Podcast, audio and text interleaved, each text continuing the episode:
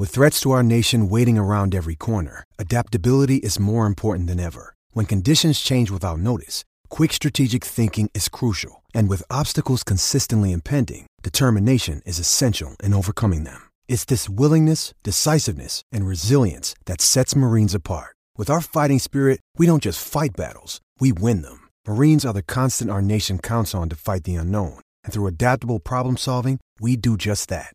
Learn more at marines.com. The Lax Factor Podcast.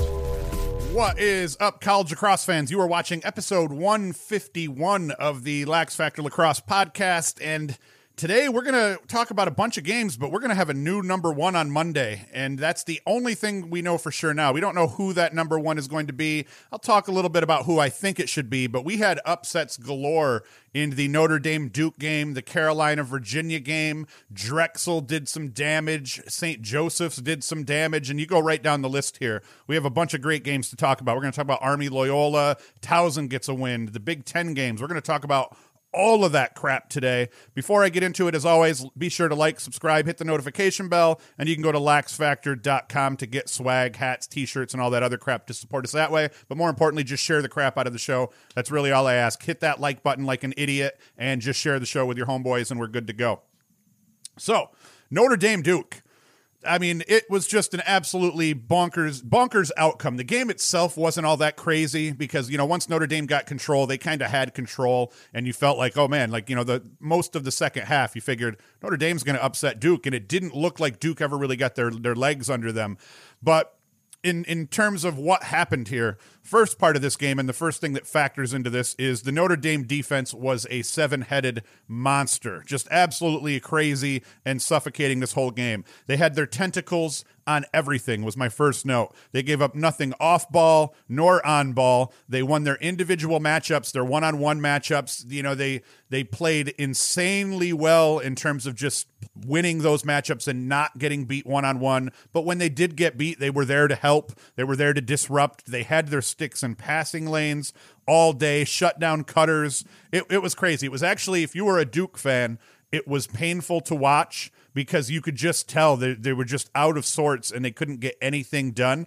But it was painful because they were running their sets and they were doing everything right. They just, Notre Dame just didn't give them an inch. It was absolutely incredible in terms of an overall team defensive showing.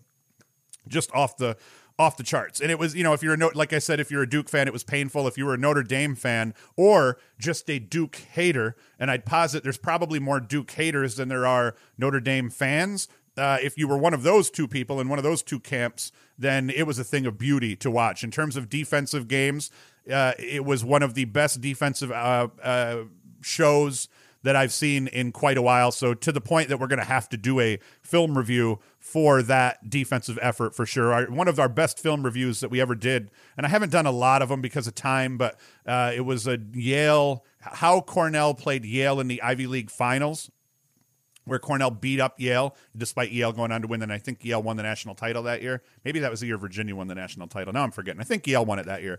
Anyway, we'll have to cover that. So, anyway, diving back into it, Naso, one of the keys to this game I had said was you had that two headed monster of uh, Leonard and Gallagher uh, at the faceoff dot for Notre Dame. And I had said if Duke was going to have a chance, Naso was going to have to, to show.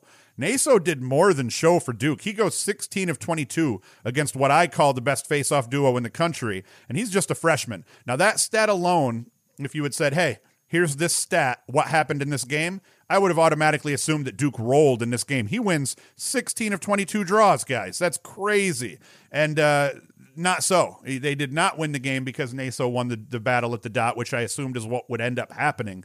Uh, he won seven of eight over the second quarter. That helped Duke tie the game at fives after they went down 5 2 early. Meyer scored for Notre Dame with 55 seconds left in the second quarter, giving Notre Dame a 6 5 lead at the half. And then Notre Dame really never looked back after that. Stat, and, and I say they never looked back. I mean, Duke would threaten a couple of times, but Notre Dame, Notre Dame held their shit together through the rest of the game. They beat Duke in every way, just about in terms of the box score. Shots on goal, 24 to 20, Notre Dame. Saves, 12 to 11, Notre Dame. Turnovers, 22 to 12. Notre Dame forced Duke into 22 turnovers. And it wasn't a turnover forcing uh, fest in terms of caused turnovers. It was just such good defense. Duke was forcing so much that they just turned the ball over. What you would, if you weren't a coach or if you didn't have a trained eye, you would say Duke just shot themselves in the foot over and over and over again. But as a guy that looks at the game a little bit differently in that way, you could tell that it was Notre Dame frustrating the ever living crap out of Duke and forced them into a bunch of bad decisions that resulted in a 22 to 12 turnover discrepancy in favor of Notre Dame. So that's pretty crazy. 15 of those turnovers were over the first quarter and the third quarter when Notre Dame kind of separated a little bit. The big one here, too, clears. Notre Dame forced Duke into eight failed clears, 21 of 29, while Notre Dame cleared the ball perfect 19 of 19. They won every blue collar stat in the stat book. Kyle Thornton, he forced two of those turnovers. Uh, Jose Boyer forced another and picked up three ground balls in the process. Ross Burgmaster, Nick Harris, Jack Kilty, all of them forced one turnover, and all of them just as a team gelled, as a unit, they gelled, they communicated, they beat on people, they helped, they cleared the ball perfectly. You just couldn't, you can't say enough about how well Notre Dame's defense played. And then in cage, Liam Entenmann, he played a better he played the better game and got the W. Usually the goalie that plays the better game often gets the W. Entenmann had a better start overall, I think, and I think he just kind of played a little bit more consistently through the game. His 12 saves versus 8 goals against against Adler who struggled at times, who had 11 saves versus 13 goals against, just not good enough overall.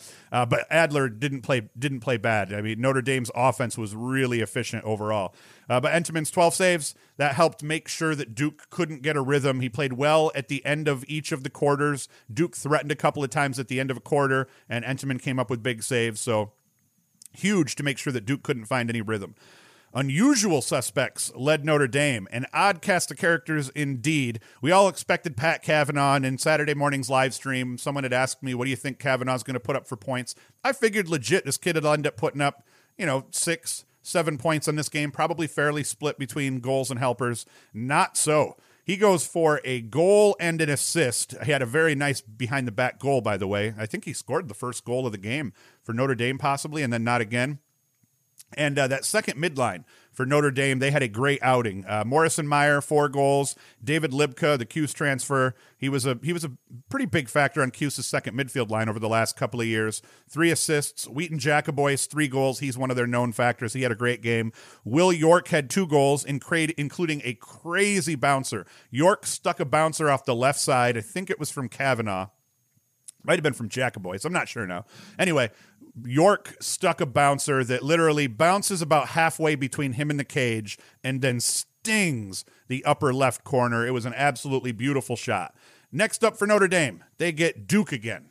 Literally, you beat Duke, and now you're going to have Duke come to your place, and they're going to play Duke again. They have a bit of a break before Duke shows up, and then for Duke, they have UVA next, and then they'll travel to South Bend to take on Notre Dame. So what what a game, what an outcome. Who knew? Now, on the topic of who should be the new number 1, if you asked me, I would say Maryland's deserving. Maryland Maryland is not deserving based on their strength of schedule.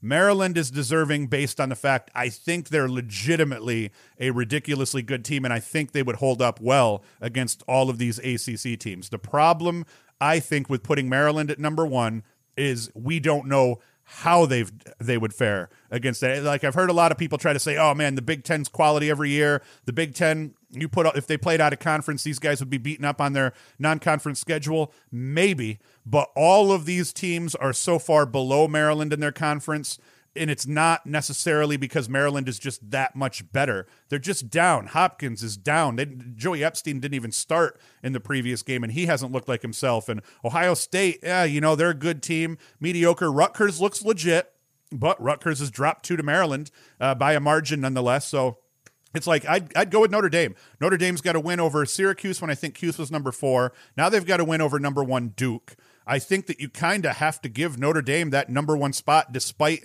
their loss to Virginia because Virginia just beat UNC. So it's like Maryland, if they were playing a better schedule, would have lost the game by now, most likely. And Maryland's like kind of like Duke. Maryland is always good for playing a couple of non conference games really close, if not dropping one here and there. So I think Notre Dame should be the number one. I think Maryland should be the definite number two. Duke goes to three. Virginia probably sits at four. Carolina, five or six. Syracuse, you know, still somewhere in the top 10, rounding it out. But I think that the new number one should be Notre Dame come Monday, and Maryland should be number two. And I think Given it to Maryland, I'm not going to be mad, but I think that would technically be wrong because you you have to kind of reward the ACC for what they're doing with playing non-conference and within their conference, and you kind of have to punish the Big Ten for making a boneheaded decision and not letting these teams play out of conference games. So that's that's where I stand on that. Next one to talk about: Virginia. North Carolina, these teams already met once early in the year. North Carolina, a three goal winner in that one. But this is our second huge upset of the day on Saturday as the Cavaliers handed UNC their second straight loss. UNC was undefeated leading into the Duke game. They lose to Duke by a goal in OT, and then boom, we have Virginia here coming up next. I thought UNC would probably win this game, and one of the keys I had said in the live stream earlier in the day was Petey fucking LaSalla. and that dude showed up like crazy. We'll talk about that in a bit.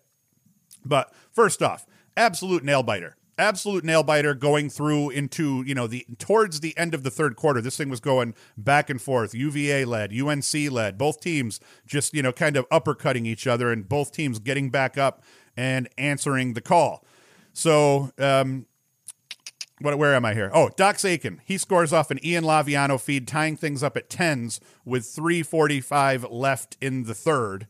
And then from there, it just goes really, really bad for North Carolina. Uh, wheels totally fell off. Laviano stuck one with 205 left in the third. Peter, Gar- Peter Garno stuck one with 50 seconds left in the third. Ian Laviano stuck one again with nine seconds left in the third quarter. All of those goals assisted by Matt Moore and UNC after, you know, getting the game close. And now we got a tie game here late in the third quarter. It goes from being tied with just under three left to now North Carolina. Now it's 14 10 uh, no, no, no. I'm, I'm 13-10 going into the fourth. And then it got worse because it's 13-10 going into the fourth, and then Petey LaSalla scores 12 seconds into the quarter off that ensuing faceoff, starting the fourth quarter out, and now it's 14-10 UVA, and then UNC just couldn't climb back after that. I kind of butchered that little release here. My son's trying to get me the heck out of the house this morning so that we can go buy some video, Star Wars video game for the Switch. So he's like really pressuring me to get this podcast out and uh, to all you guys so we can get the hell out of here. Um, Stories of the game. Petey LaSalla was an absolute monster. He wins 26 of 38 draws, and it's really hard to overcome a, a, possession disparity that's that bad. In the lower scoring games, the, the possession disparity, let's say it's like 16 to 22 or something like that, you can overcome that. But when you're losing 26 of 38 draws, you only won 12 faceoffs. That is brutal. And uh, I often talk about also one of the ways that you can neutralize that effect where you, you might get nuked at the faceoff dot. And I used to say this actually about Petey LaSalla, where LaSalla wasn't always this just absolute dominant draw guy. LaSalla would end up being like, you know, he might win 46% in a game, but he'd put up a goal and a helper. So I would often say, if you're going to get beat at the dot, at least put up a point or two off those draws, and you can kind of neutralize that effect that like a TD Ierlan has. TD Ierlan is not a big big goal scoring or point putter upper in terms of he just wins faceoffs and gives the ball to the offense. But where you're playing a guy like him, if you could put up a couple of points, that could kind of neutralize him beating you for seventy percent of the draws. In this case, North Carolina. They get beat on the draws really bad, and Petey LaSalla goes for a goal and an assist in this game. So just you can't say enough about how well this kid played. This kid is just a monster for UVA right now, and he's turned into being you know, probably the best offensive threat from the faceoff dot in the country to now being one of the best winners of draw. I mean, he's just one of the best all around faceoff guys in the country. You can't say enough good things about him, even though I don't want to because he plays for UVA and not Syracuse. Matt Moore, the feeder. Moore goes for two goals and six helpers. And as discussed earlier, three of those assists happened over just a three minute period to end the third quarter. And that kind of sealed the deal for UNC to a degree. Another huge factor, Ian Laviano. He had himself a huge, a huge game. Laviano had struggled. He had gotten bumped to midfield in, in favor of, of Colin, uh, uh, Connor Shellenberger playing attack for a bit. So they were running with Moore, Shellenberger, and Cormier on attack, and Laviano was coming off and running midfield. He he factored still, and he put up some points here and there, but it wasn't the old Ian Laviano we see. It looked like Laviano started attack on this game, got a lot of attack time in this game. Uh, I saw him playing down low on fast breaks and things of that sort, and he goes for four goals and two assists in this one. So good job by Laviano to hop back on the field, and it just seemed, you could just tell their offensive mojo with that crew of attackmen, Moore, Laviano, and Cormier it was just insane the, the the production like they just looked better. And i think that has a lot to do with moore and laviano and how well they know each other how much they trust each other. And i think you could put cormier or shellenberger in at that other spot or i don't think shellenberger's production was hurt all that bad by running mid. So we'll it'll see it'll be interesting to see if uva sticks with that lineup down the road. Another thing that factored heavily, UVA got eight goals off of 10 shots between Laviano and Jeff Connor that type of efficiency overall you can't can't be overlooked. Add Garno and Cormier's two goals and LaSalla's goal to that mix, and UVA got 13 goals off 17 shots between those three guys. That is huge in terms of just efficiency and production. 13 of their goals came off just 17 shots from five different guys. It's not only spreading it out, but the guys that are getting these shots off are just being really efficient. Um, Laviano was four or five, and Connor was four or five shooting as well. So that's crazy. Um, it wasn't a crazy defensive game, obviously. I'd, you'd call this one kind of a shootout. But uh, the UVA defense, they played well enough to allow their offense to win the shootout. Kology, uh, Connors, they were all key in that in that and factored. It didn't turn into box score type uh, stats that you didn't look at the stat and say, hey, every one of those guys had two forced turnovers. That didn't happen, but they did a good enough job bottling up and disrupting North Carolina that their offense was able to score two more goals than the other guys. Both goalies played well too. Krieg and Rode both had 15 saves. Credit to Rode though. Rode faced a couple more shots, or no, Rode faced a few less shots and made you know the saves that he had to make to kind of give his team the win. So he had the slightly better save percentage. So I give the nod to Rode in terms of the goalie battle, and his team wins the game. But Krieg, man, this kid just continues to impress, continues to be um, very consistent, and you can't say enough about that freshman. Next up for UVA is Duke. So we, it's just crazy. Once again, we got now next week. I think that's Thursday night's game is Duke UVA. So right off the bat, we get to turn around, and on Thursday we get to see another one of these crazy ACC battles. Let me get a drink here. Next one we're going to talk about is Army and Loyola. oh man, choking on my water here. I don't cut that out for all you people who are watching for the first time. All the people who watch consistently don't care anymore if I drink water in their ears.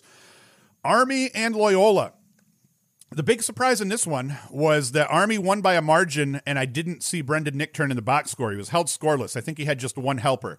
Loyola's strategy to shut him down didn't quite pan out because Army ended up winning matchups in other places, possibly because of what they were trying to do to limit Nichtern overall. Aiden Burns, four goals, and Nicholas Edinger's three goals and a dish made up for Nichtern's quiet day. And that may have happened partly because of Nichtern's quiet day. You devote your resources to one guy. Sometimes you're willing to let the other guys burn you, thinking that they're not going to burn you as bad as Nichtern would. And Nichtern very few teams have probably relied on one guy as much as Army has relied on Nichtern. I'd say Hofstra has probably relied on on on Tierney a, a, lot, although they have help in other places. So I, I, I kind of agree with that. Uh, Alberici said that no one has relied on one guy as much as we've relied on Nichtern. So to see these other guys step up is a huge, huge uh, good sign for Army. Uh, Schupler, he factored in Cage Monster, 16 saves, only giving up four goals over the first three quarters. That makes it really hard for an already struggling Loyola offense to make anything happen. And the other factor in this game I had said was uh, Savio that he needed to win the, the to keep Loyola in this. He needed to win the face-off battle, which he did. 15 to 22 draws for Loyola. So Savio played well, but Army's defense and Schupler just never let Loyola put it together. Army's offense was extremely uh, efficient in terms of scoring goals when they had chances. So that ends up being the ball game. Army beats them, so that was a hell of a game. Now we are going to get into random time here. We're going to talk about random games that weren't necessarily quite as close, and some of them were. Maryland and Michigan. I know all the Maryland fans want to hear Maryland. I was actually surprised that this uh, box score, the score was as close as it was overall. Uh, Michigan, I think, actually had a pretty good showing. And uh, Anthony DeMaio and Jared Bernhardt both had huge days, five and two out of both of those guys. Logan Wisnauskas two and two, Bubba Fairman three and one, Daniel Maltz three and oh, Kyle Long zero oh and three. So you look at that. Uh, Maryland did their job. Josh Zawada ended up going two and three for Michigan. Bryce Clay three and one for Michigan. So they looked pretty good. And then the face-off uh, group here of Shockey and Wierman Actually, Wierman took the bulk of them, 15 to 25. So they they really won that battle. And uh, with with all of that, and that's one of my knocks on Maryland is, you know, you see they win the Lions' share of the faceoffs and still only beat a struggling Maryland team 18-12. No, a win is a win is a win. I didn't actually watch this game my Big Ten. I heard a lot of people complaining about Big Ten this uh, the Big Ten subscriptions this weekend. Mine, for some reason, despite the fact I paid for it during the week, my credit card had, had expired. I had to re up my credit card. I pay for my Big Ten Plus subscription, but none of my devices were recognizing that I had paid for it. It was almost like they didn't get updates, and then they weren't loading the schedules. I could only get the Big Ten games to play on my phone, so I actually watched the Hopkins and Ohio State game, the bulk of it on my phone because it was the only device that was letting me log in and I wasn't near a computer. So Maryland, you know, they win by a margin. And I mean, that's just a crazy stat line here out of Bernhardt and uh, DeMaio. They both played great, but not a whole lot to report there on that one other than that. Another upset, I would say. I would call this an upset, although I think a lot of people in the Drexel camp kind of believed that Drexel could win this, as did I. Uh, we had talked about this one briefly in the live stream I had picked Delaware to win, but I would I said I wouldn't be surprised the way Drexel's been playing to see Drexel pull this one out, and they do. They beat Delaware twelve to nine, and it's Aiden Cole or Kyle. I, I presume it's Cole, C O L L, five and one in this game. So I mean, he's like, and then down Drexel's sheet here, you just see Cole, number 54, Drexel, he goes five and one on the day off nine shots. Very efficient shooting day. But then that Drexel had one, two, three, four, five, six, seven other guys all put up one goal each in this win. So that's a total team effort out of Drexel. A hell of a job. Charlie Kitchen for Delaware, three and two. So he played he played pretty tough. Kurtz was held to one and one. And then the uh, Ross Blumenthal for Drexel ends up going for 12 saves versus nine goals against. So he's got the better save percentage by 3% over Matt uh, Kilcarry. Is that how you say that? And uh, yeah, Drexel ends up winning that game. Drexel, yeah, what do they look like in their conference now here? Let's go take a look at that. I, I never, never sure if Inside Lacrosse is updating these in real time or not. Looks like Drexel's only three and two still in the conference, and Delaware's four and one. But it just makes the CAA a lot more interesting here. With Hofstra at three and one, Drexel at three and two, Delaware at four and one, UMass, a lot of people's preseason favorite to win despite their late start. They're sitting at three and two now. So that conference, a, a lot of these conference matchups have been very interesting, and the CAA is one of those conferences. that's going to come right down to the wire in the end. Another Big Ten game. Rutgers beat down Penn State badly. Rutgers 22, Penn State 10. Colin Cur- or Connor Kirst goes 4 and 3. Kieran Mullins 5 and 1. Adam Charalambides 5 goals. And I mean, it's just crazy here. How'd Knobloch do? Shane Knobloch held scoreless, two assists. I always, uh, it's like I'm a Knobloch watcher here now. TJ Malone, three and one for Penn State, and Mac O'Keefe, two goals. And that's it. So, I mean, Rutgers puts the absolute hurt on Penn State. What did the goalies do? Colin Kirst, 12 saves versus those seven goals against. And it looks like Kobe Knies split time uh, with their backup goalie, whose name I'm not even going to try to pronounce. Knies, you know, 11 goals against, eight saves. Not a terrible outing against a really good Rutgers team, but when you're getting beat up, you end up having to play multiple guys, and that's it. How'd they work? How'd Rutgers do at the faceoff dot? Uh, Arceri did do a great job, 17 to 27 for Penn State at the faceoff dot. That just shows you how badly Penn State is struggling offensively, not being able to figure it out. They're really missing Ament, obviously. Uh, yeah, so I mean, they they Penn State pretty much murked the faceoff dot and still got beat 22 to 10. That is how bad they are playing right now. Feel bad for them. You know, you like to see teams emerge and do well, and you don't want to see them go into the toilet after that. But it looks like Penn State is now relegated to the toilet. Ohio State Johns Hopkins, two other teams that were kind of fighting to not be in the basement of the Big Ten. Ohio State ends up winning this one. They improved now to four and four. Uh, that's really good for them because they were three and four and they didn't want to continue to drop below 500 because this keeps their playoff hopes alive. Hopkins now pretty much sunk at two and six. Uh, Cole Williams three and two for Hopkins in the loss. Brendan Grimes factored heavily, three goals, so he had himself a nice game. Uh, Ohio State was able to keep Connor D. DeSimone off the scoring off the the scoring column in terms of goals, but he ended up putting up three uh, assists. Jackson Reed four and two for Ohio State. Jack Myers three and two. Johnny Wiseman one and two.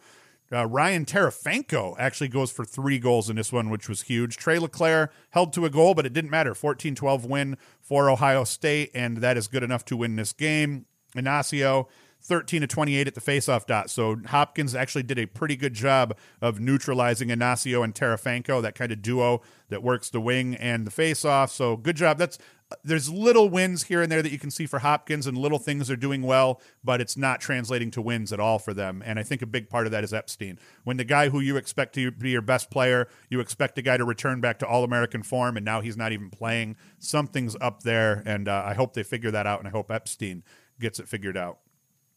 Marquette, Georgetown. I actually thought Georgetown would, would would win this one by more of a margin.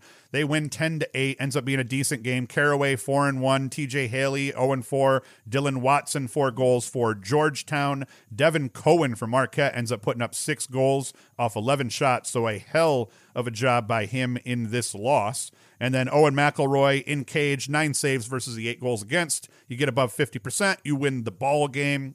Uh, so that was a good job. And then face-off dot for Georgetown.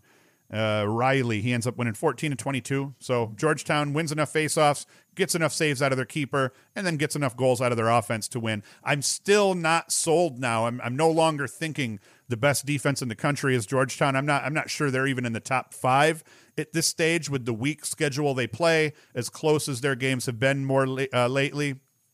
I know they've been missing some guys and have had a hard time getting everybody together, but it is very apparent right now that the best defense in the country is Notre Dame, hands down, no question. I put Maryland right up there. I still put Duke's defense right up there, and then Georgetown somewhere behind those guys. But Georgetown, they get the win. They're eight and one, but like we said, do they is their schedule going to prepare them for the tournament because in the tournament you're going to end up having to beat an ACC team or a Maryland or somebody like that someone who's been truly battle tested and the teams they've played thus far have not been battle tested and the teams they've played who are beat them so we still got to see how Georgetown's. It's that same same old thing with Georgetown. They they win a bunch of games early. They get into their conference, and it doesn't pan out for them by the end of the year. I'm hoping we don't see that. I'm hoping this is a year Georgetown advances to the quarters and then loses to an ACC team or a Big Ten team. Jacksonville and Air Force. Jacksonville gets the big win, 11 5 in this one. We're starting to get into the rundown period here where I'll talk a little bit less about them, but we'll still talk about the games. Jack Dolan goes 2 and 2. Uh, Stagnita for Jacksonville goes 3 and 1. Evan Tyler 1 and 0, so he was quiet, but Jacksonville improves to 6 and 4. Air Force down to 2 and 7. They're the, the, the military academy that's having the roughest time here now. So 11 5 win for Jacksonville. That's a big win. What did their goalies do? Yeah. Well, yeah, Jason Yaquinto uh, for Jacksonville, 16 saves versus those five goals against. So he he does a hell of a job in net for Jacksonville. Let us look at then we had another one here. I actually had picked Hobart to win this game against St. Joseph's, and St. Joseph's ends up winning this game in overtime. Evan Campbell one and three, Matt Bomber three and one, Matt Tufano two and one for St. Joseph's. They beat Hobart in a big time conference matchup here. Derek Madonna four and two for Hobart, Ryan Archer two and one, Tommy Mott two and one, but it was quiet beyond that. Goalies, let's see if someone saves somebody's butt here. Uh, Tucker Almany for St. Joseph's, he got he has 11 saves off 12 goals against, and Kevin Holtby, who's continued to play well for Hobart, 15 saves versus 13 goals against, but it is not good enough to get Hobart the win. So St. Joseph's picks up a big one against their rival Hobart. Face-offs pretty much split 50 50, just about down the middle. Let's see what this conference is looking like now. As we get into here, St. Joseph's is now 5 0 in the NEC. LIU and Bryant's game got canceled, and I'm not sure why that happened. Uh, we'll have to see later in the week. Uh, but they're both LIU and Bryant are both five and one. St. Joseph's is five and zero, oh, and now Hobart, odd man out here, three and two. So it looks like Hobart's chances of making the tournament are sunk, and now it's between these three teams at the top of the NEC. Another conference that you normally don't watch all that closely because normally they're only putting one or two quality teams out. This year they've got three teams. Even Hobart is looking tough uh, as the fourth team in that conference. Towson and Fairfield. Towson ekes out a one goal win over Fairfield. Towson improves to four and six now, which is incredible because last year they were on their way to like 0 and 9, 0 and 10 before the season got canceled. So one goal win for Towson. Alex Reed goes two and one in this one. James Avanzado, three assists. Andrew Milani, two and one. You know, they, they ended up getting it done. Let's see what the goalies did in this one. Shane Brennan for Towson, 10 saves, 11 goals against. You know, both goalies played eh, kind of good. Faceoff dot. I'm trying. I always try to find the story here between those main stats right there. Pretty split at the faceoff dot. Dylan Smith actually won the bulk of them for Fairfield, but it did not matter in that one. Denver Villanova. Denver beats Villanova 17 to 10 as we expected. Kotler goes 3 and 1. Kotler's started to play solid now here for Denver. Uh, the transfer from Yale. Alex Simmons one and three. Hanna Jungle Jack Hanna three and one. Sadly, my wife told me that the real Jungle Jack Hanna is no longer going. He's removing himself, for his family's remo- removing him from public life due to I, I don't know if it was dementia. Hopefully, it wasn't Alzheimer's, but apparently he's getting up there in age. He has been, but he's been one of like I, I'm a big fan of Jungle Jack Hanna watched him as a kid loved seeing him as a, even as an adult when he would do like the tonight show and crap like that. So sad to hear that we you know bad news for jungle jack Hanna and that we will not be seeing him running around acting crazy. Uh, so thoughts and prayers t's and p's to jungle jack Hanna, but at least the young representation the lacrosse version of jungle jack Hanna goes three and one in denver's win. Jackson morrill three assists. Jj Sillstrop two and one Let's see what happened at the faceoff dot. Did we get a TD Ierlan back in this game? We did. TD Ierlan goes 8 of 14, 57% in this one. Alex Stathakis goes 10 of 16. So their two headed monster in this game, at least, TD Ierlan wasn't even the leader. Stathakis for Denver is the one who got the job done. So hell of a job for him. Last game, we're going to talk about Lehigh. 6 and 0, best team in Pennsylvania per whatever. And when I say whatever, I'm talking about you know one of the dudes who's always commenting here. I actually know him Heller uh, offline too, but uh, he's always commenting under the moniker whatever within the YouTube world here. Lehigh 13, Navy 7. Lehigh is the best team in Pennsylvania. Now they're one of the best teams in the country here. Uh, Tommy Schelling, 3 and 2. Christian Mule, 2 and 2. Hell of a job here. Let's see here, because one of the stories I'm sure in this game is going to end up being the face-off dot. Keeper for Lehigh, James Spence. He goes for 14 saves against just seven goals against, so he had a hell of an outing. And then Mike Sisselberger, as usual, one of the best face-off guys in the country, 18 of 23 from the face-off dot, and that's not something Navy's going to be able to overcome, and they didn't. 13-7 win for Lehigh. All right, guys, I'm going to let my son win out here. I'm going to get the hell out of here. We talked about a lot of games. There was a lot of upsets. There's going to be a bunch of crap to talk about coming up this week. So, Wednesday show, we're going to preview the Duke Virginia showdown. And then we've got Syracuse UNC uh, over the weekend, next weekend. So we'll end up watching what the ACC does very closely. We'll talk about that on Wednesday and preview all of those games. As always, thank you for listening. Thank you for watching. Go to laxfactor.com, get yourself some swag, and Hoost is out.